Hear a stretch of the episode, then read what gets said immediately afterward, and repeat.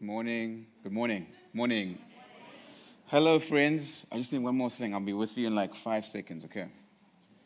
Um, look at your neighbor and tell them you look so good today, even if it's not true. uh, oh, yeah. It's okay, it's okay. Okay.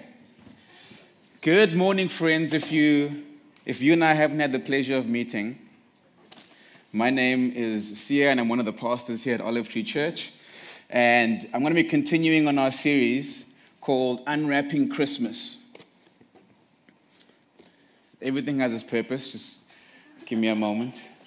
Um, it's called Unwrapping Christmas.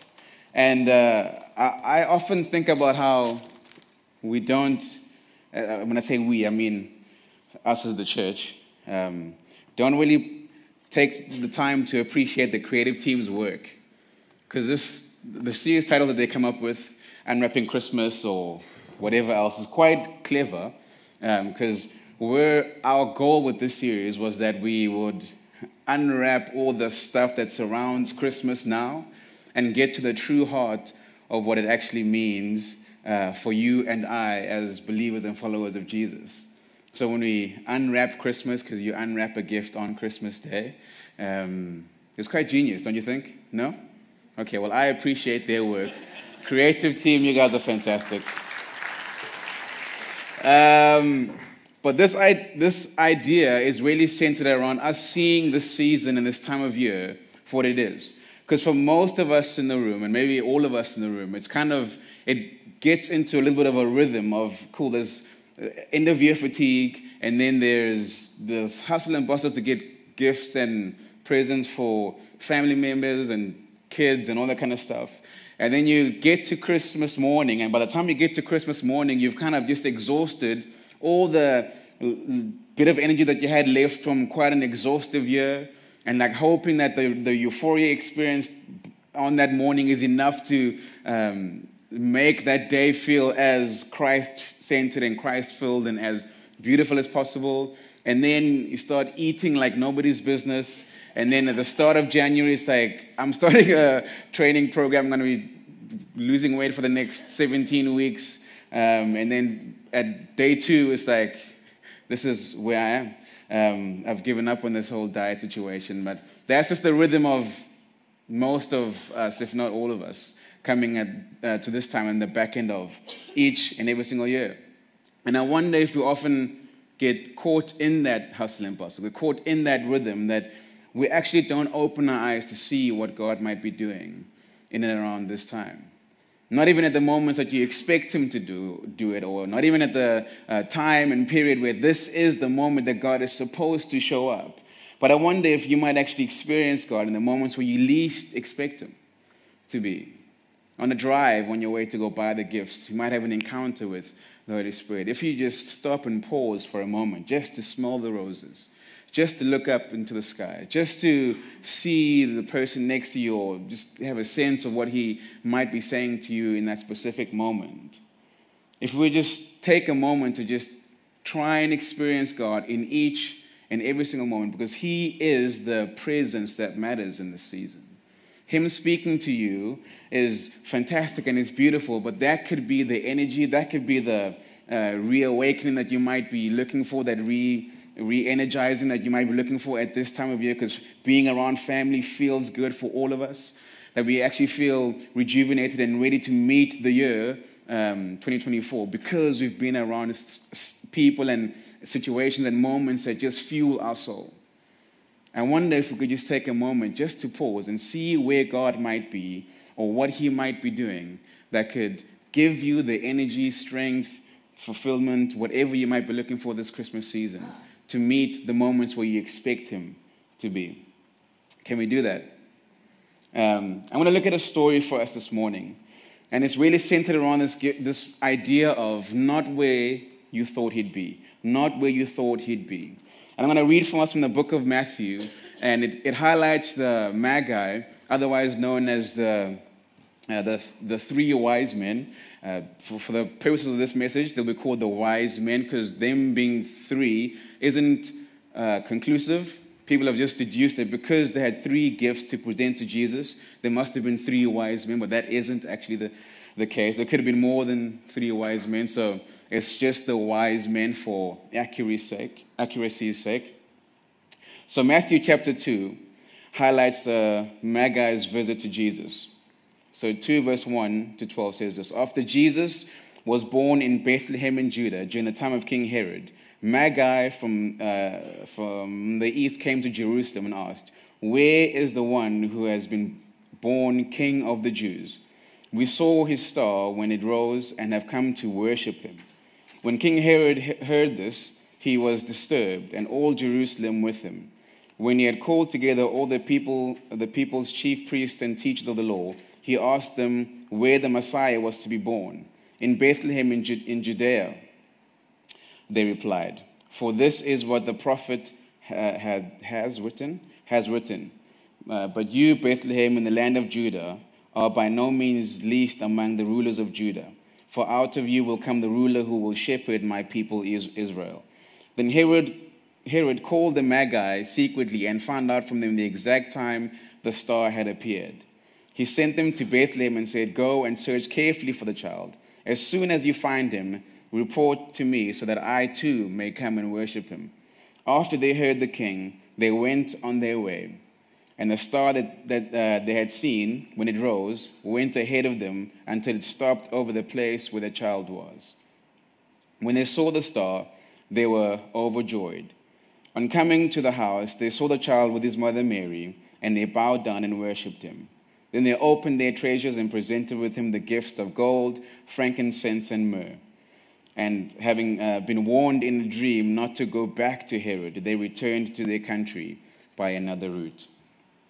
And I just pray first, and we're going to jump right in and unpack that. Heavenly Father, we thank you so much that we can uh, just create this moment, have this subtle pause in uh, our weeks and in our lives, just to uh, dive into your scripture, to glean what you have to say to us, and um, by the power of your Spirit, have it shift our perspective and uh, possibly change the way that we see this season, see this moment, or uh, see you. I pray that you would speak to each and every single one of us uniquely and uh, specifically to each of our circumstances, wherever we might find ourselves. In Jesus' name, amen. Amen. Amen. I want to share a little bit of a story with you, and it may or may not be a, a humble brag. Um, you can glean from that what you will. But I, I think that my family was quite close at winning at Christmas. I don't know how you would win at Christmas, but I feel like we were almost there, like we almost won at Christmas. So at about high school age, um, my mom was like, because on Christmas Day, we would always go to my dad's parents' place and we would have the absolute best time. It was such an incredible day, which is why, like, I think that they won, uh, we won on Christmas because we it wasn't necessarily about gifts because we don't do gifts like we're black. So you just go to, we just go to our grandparents' place and you bring out your Christmas best. And that was that. Like you get to, you hit a little modding situation and then you were just released to spend the whole day doing nothing else but eat. What a joy for a child growing up. Um, but because we'd never get some time in our immediate family to spend together, my mom was like, cool, on Christmas Eve, that'll be our time to spend together. Now, I had a love hate relationship with Christmas or the season or that time of year because we finished school. Obviously, my, my parents are both teachers, so they weren't like working all the way up until Christmas Eve. So when school was closed, we were also free. So mom was like, oh my gosh, free labor. Let's just all do spring cleaning this time of year, which, which was the I mean, it was, it was okay. Um, but my mom was an absolute machine. Like, her mom was the cleanest person you will ever meet. So she's like, you got to start early so you can finish uh, early, like, you know, that principle. Um, so my mom would wake us up 5 o'clock. Imagine you're on holiday from school and you have to wake up 5 in the morning and then you spring clean. My mom was like, this room, next room, next room, no breaks no timeouts, no water. She would not stop. Like hunger would have to sub- submit to her will. Um, and then eventually we get to like two, three o'clock in the afternoon. And by that time, like you're knackered. You don't even care about eating. You eat whatever you eat and you sit in front of the TV and you still have to do like dishes, chores. Imagine doing this for like a good two, three weeks leading up to Christmas. Like by the time you get to Christmas, you're like, I want nothing to do with Christmas. Um, so there was like this love hate relationship with this Christmas time. But then came Christmas Eve, which is one of the best, one of my best experiences that I had with my family. Because my mom was like, cool, we'll wake up at a decent time, which is 8 uh, o'clock in the morning. Wake up in the morning and we'll spend the whole day preparing the food for Christmas Eve's dinner. So myself, my brother, my sister, my mom would be in the kitchen chopping it up. It was beautiful, you know, like seven color meal. Uh, if you don't get what that means, it means that as a black person, your food would literally have seven different colors. There'd be the white, the orange, the like. We just had that kind of variety. And then uh, my mom would make like her famous truffle, trifle, truffle, truffle dessert, trifle, whatever that dessert. She only made it at that time of year. We'd get out the cutlery and the crockery specifically for that time of year. Like it was in a box that was like suede. Uh, you all know what I'm talking about. This thing still comes out. There wasn't like one, one spoon had its own little thing. It was a, like, you know, when you open a, a um, cupboard and then this light shines? That's what would happen. Like when you open that cupboard, like a light would shine because it's that time of year. And then we get all the stuff out, we'd set the table, it would be pristine. My mom was placing stock on that dinner would be the family time. There was laughter, there was fun, it was fantastic leading up to the moment.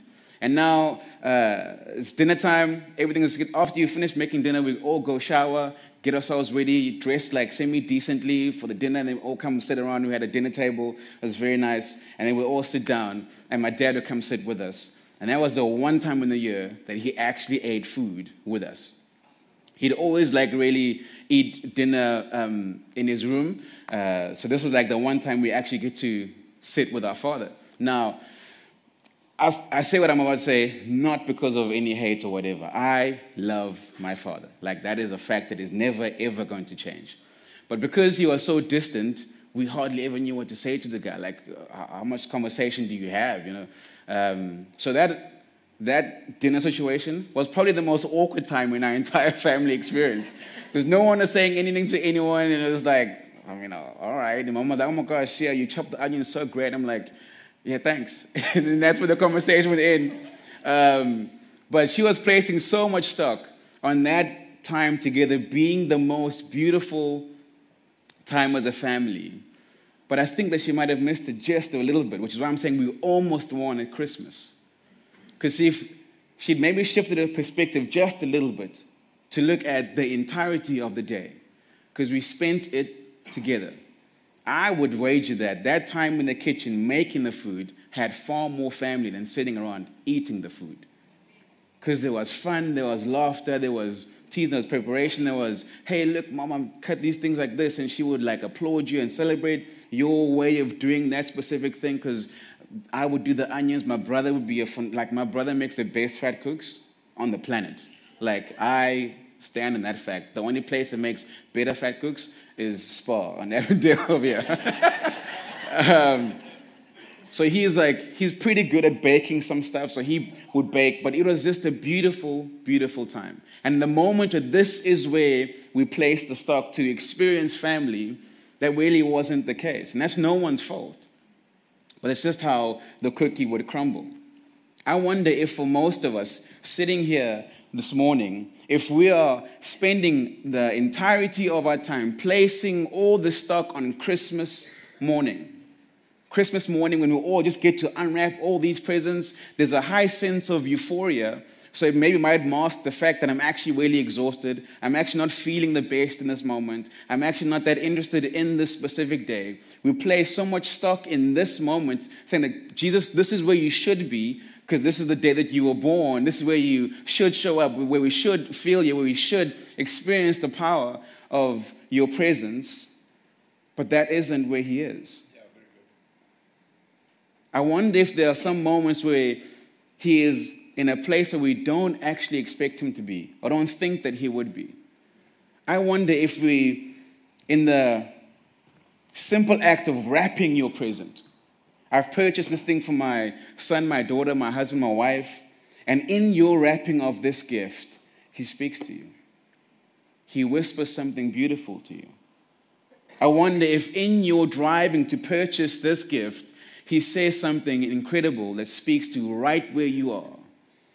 I wonder if in the picking, trying to decide which should I choose, you, you've had, you have one pair of, what's this, Converse on this side and you have a different color on this side. Which one would my kid, my husband, my wife actually really want? And God just speaks to you in that moment.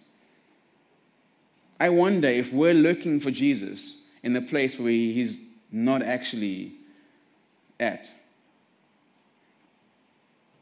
I wonder if most of our lives is spent around this idea of this is where he's supposed to be. So I'm going to place the entirety of my stock in experiencing him in this moment. What if you come to church that Sunday or Monday?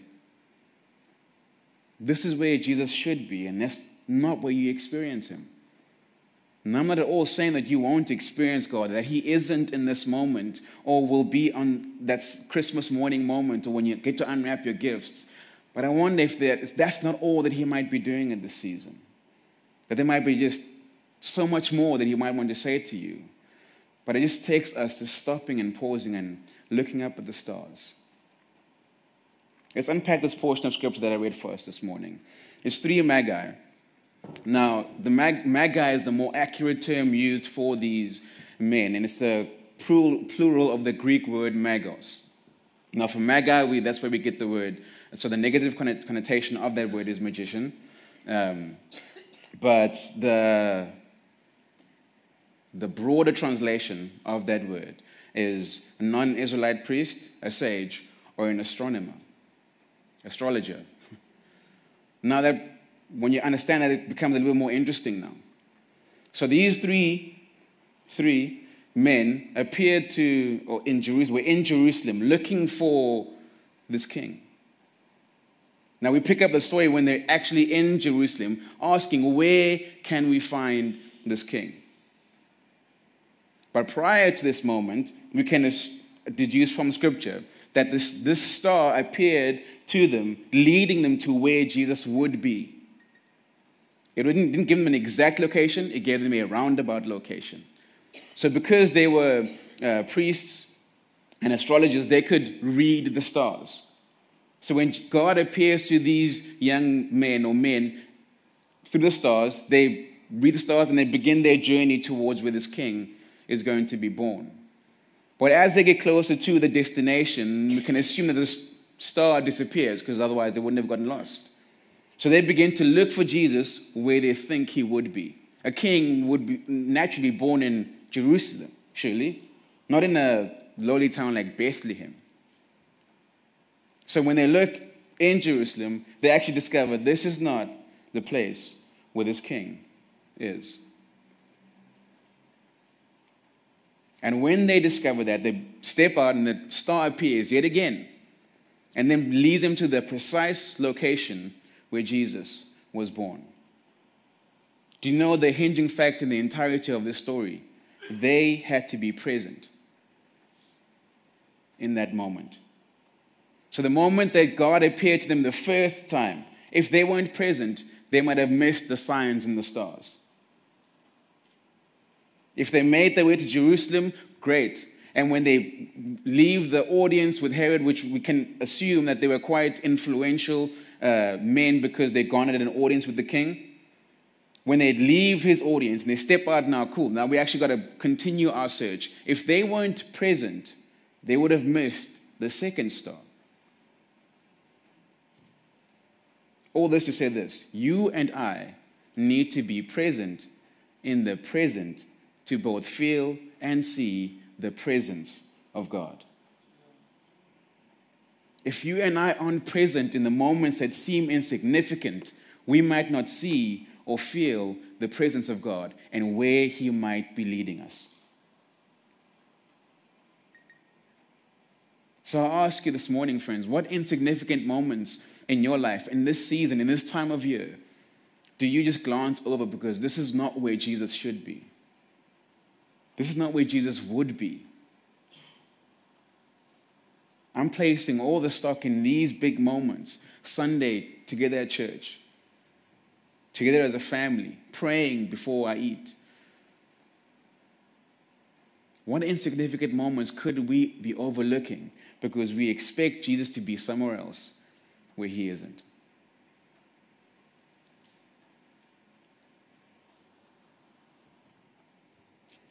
What simple gospel moments might you and I be missing because we're searching for the King in a place where he isn't?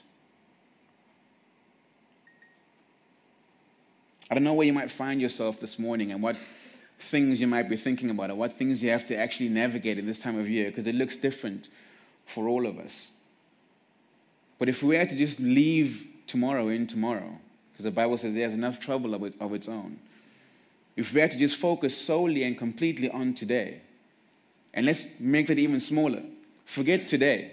If you had to just focus solely on this morning, well, let's make it even finer, forget this morning. If you had to just focus solely and completely on this moment,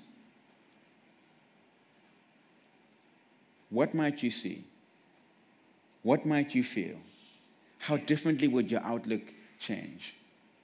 How differently would our demeanor change? Because now we're not worried about the next moment because we're too busy living in this one. God's got the next moment. I want to be with Him in this moment. And when that moment passes, so once this preach is done, I'm going to engage with some of you after this, and you guys are going to engage with each, with each other. Will you be present in that moment? Don't worry about the drive home. Don't worry about talking about this message with your spouse on your way home. Don't worry about figuring out what to do with the rest of the day on your way home. Leave those moments where they belong in the future. You and I, the requirement for us to see what God is doing is that we be present in the present. We be present in the present. I love what Jacob said in Genesis 28, verse 16. After God appeared to him and showed him the stairway to heaven, he says this when he wakes up Jacob, when Jacob awoke from his sleep, he thought, Surely the Lord is in this place, and I was not aware of it. He was headed somewhere else where God was supposed to be, and was missing where God also was in that moment in that place at that time. Friends, there is so much more of God that you and I have to experience, that we have to see, that we have to encounter, that we get to actually experience, but it requires us to be present in the present. If we're not, then we'll miss His presence. And ultimately, we won't find this King that we're searching for. And the moments that seem easy, because the, the euphoria of that moment makes it easy to actually expect Jesus to show up at that moment.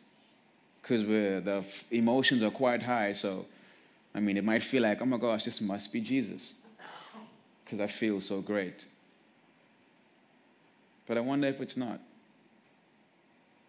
I wonder if he was in the 10 minutes that you got to spend with your spouse just before you got out of bed. I wonder if it's in that moments where you're brushing your teeth, just contemplating what this year was. There is beauty that awaits us. We just need to open our eyes to see it. And furthermore, open our spiritual eyes to see it. So the us, friends, I say, stop and look up at the stars to see what God might be doing or where He might be leading you. Now, here's the reality as well. Is on the one hand, there's the man, Christmas is absolutely euphoric. And on the other end, for some of us here this morning, it might not be that case. Christmas might be an absolutely sad and unpleasant time. And to that, I, I say to you, I share your sentiments. Because um, over the years, I've gone to enjoy this period less and less. And I would even go as far as saying, man, I wouldn't expect to see God in, these, in this season. Because, so, ever since 2009, so my father passed away on the 2nd of December 2009. Ever since that year, so obviously going into Christmas season, like it's just no fun. Like, what's the fun? Because now you don't get to do the Christmas Eve dinner thing that we always do together as a family because it's like the one moment that we had together. Christmas wasn't really fun that year. There was nothing to celebrate. New Year's wasn't fun that year. There was really nothing to celebrate. So we might think. And over the years, we've, I've lost a ton of family members. Like, I mean, one is too many, but I've lost a lot.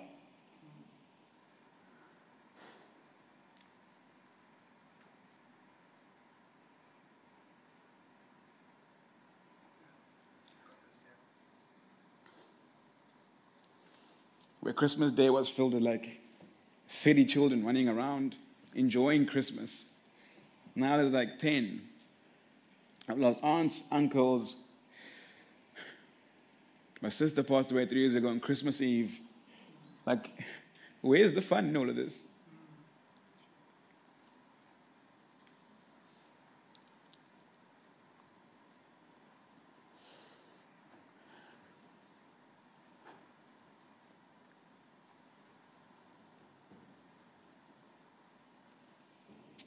I might be tempted, I suppose, to not try and see God, even, even now, with all that we get to carry as a family because of just the loss that we've experienced.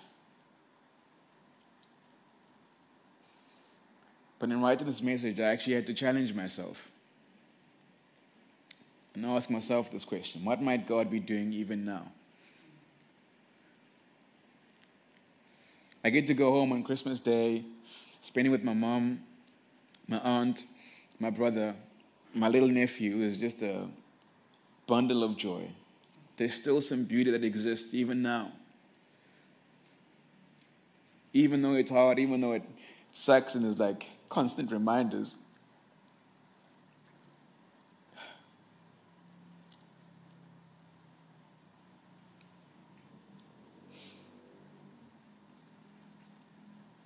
every year fighting back tears because of moments that you could never have.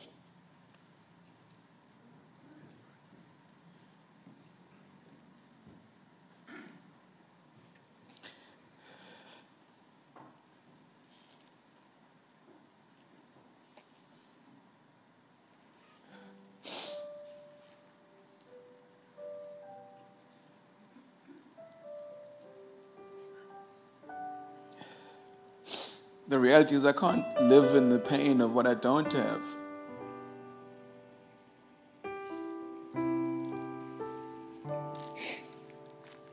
Thank you.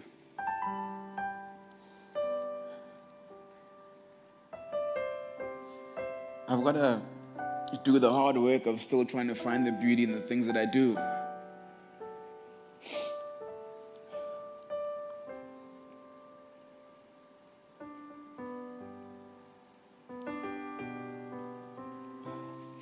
It's not like God is gone because they are. He's still here. He's still doing some stuff. He's still at work. He's still writing our stories. Even though there's less of us now, he's still knitting a family together. And there might not even be the moment on Christmas Day where everything is supposed to be beautiful. But it might simply just be in uh, walking in the door and seeing my mom's face on Christmas Day.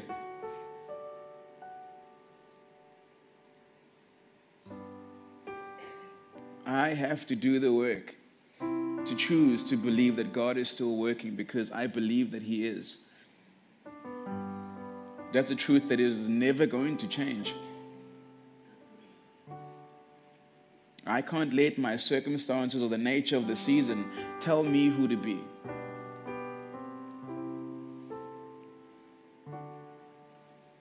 And I don't say this because it's easy to do, but some of the most difficult things in the world to do require choice and not just a feeling behind it.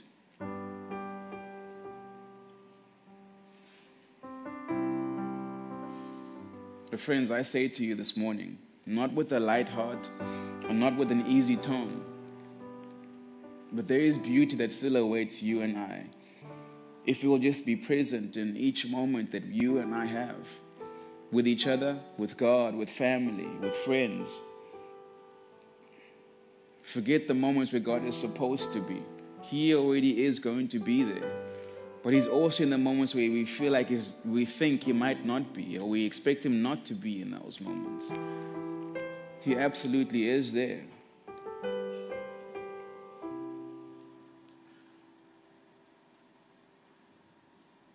And we can, when we finally awake like Jacob did and open our eyes, we get to actually see that God is in this place. And we were just not aware of it. In the struggle, He's still good. In the joy, He's still good. We just need to be aware of it. Which means that we need to choose to be present in the present.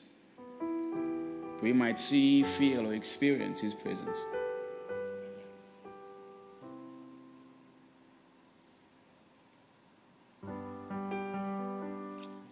Sorry for making all of you cry.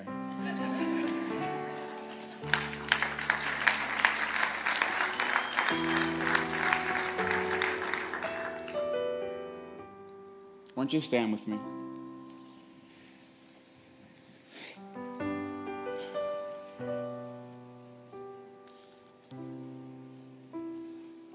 Let's pray.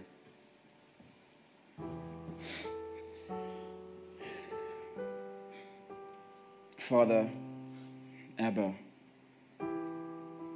first we just want to say thank you. Thank you that we have this moment.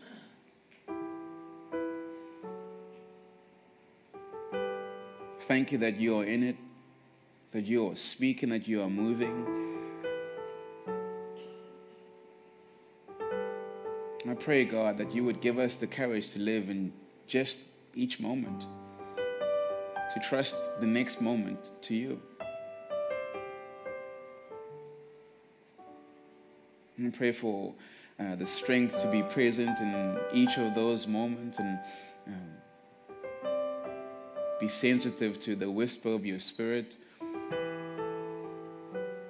that we might just stop and look up at the sky or the stars and see what you might be doing, stop to smell the roses, to experience your presence, to feel your closeness, to see you at work.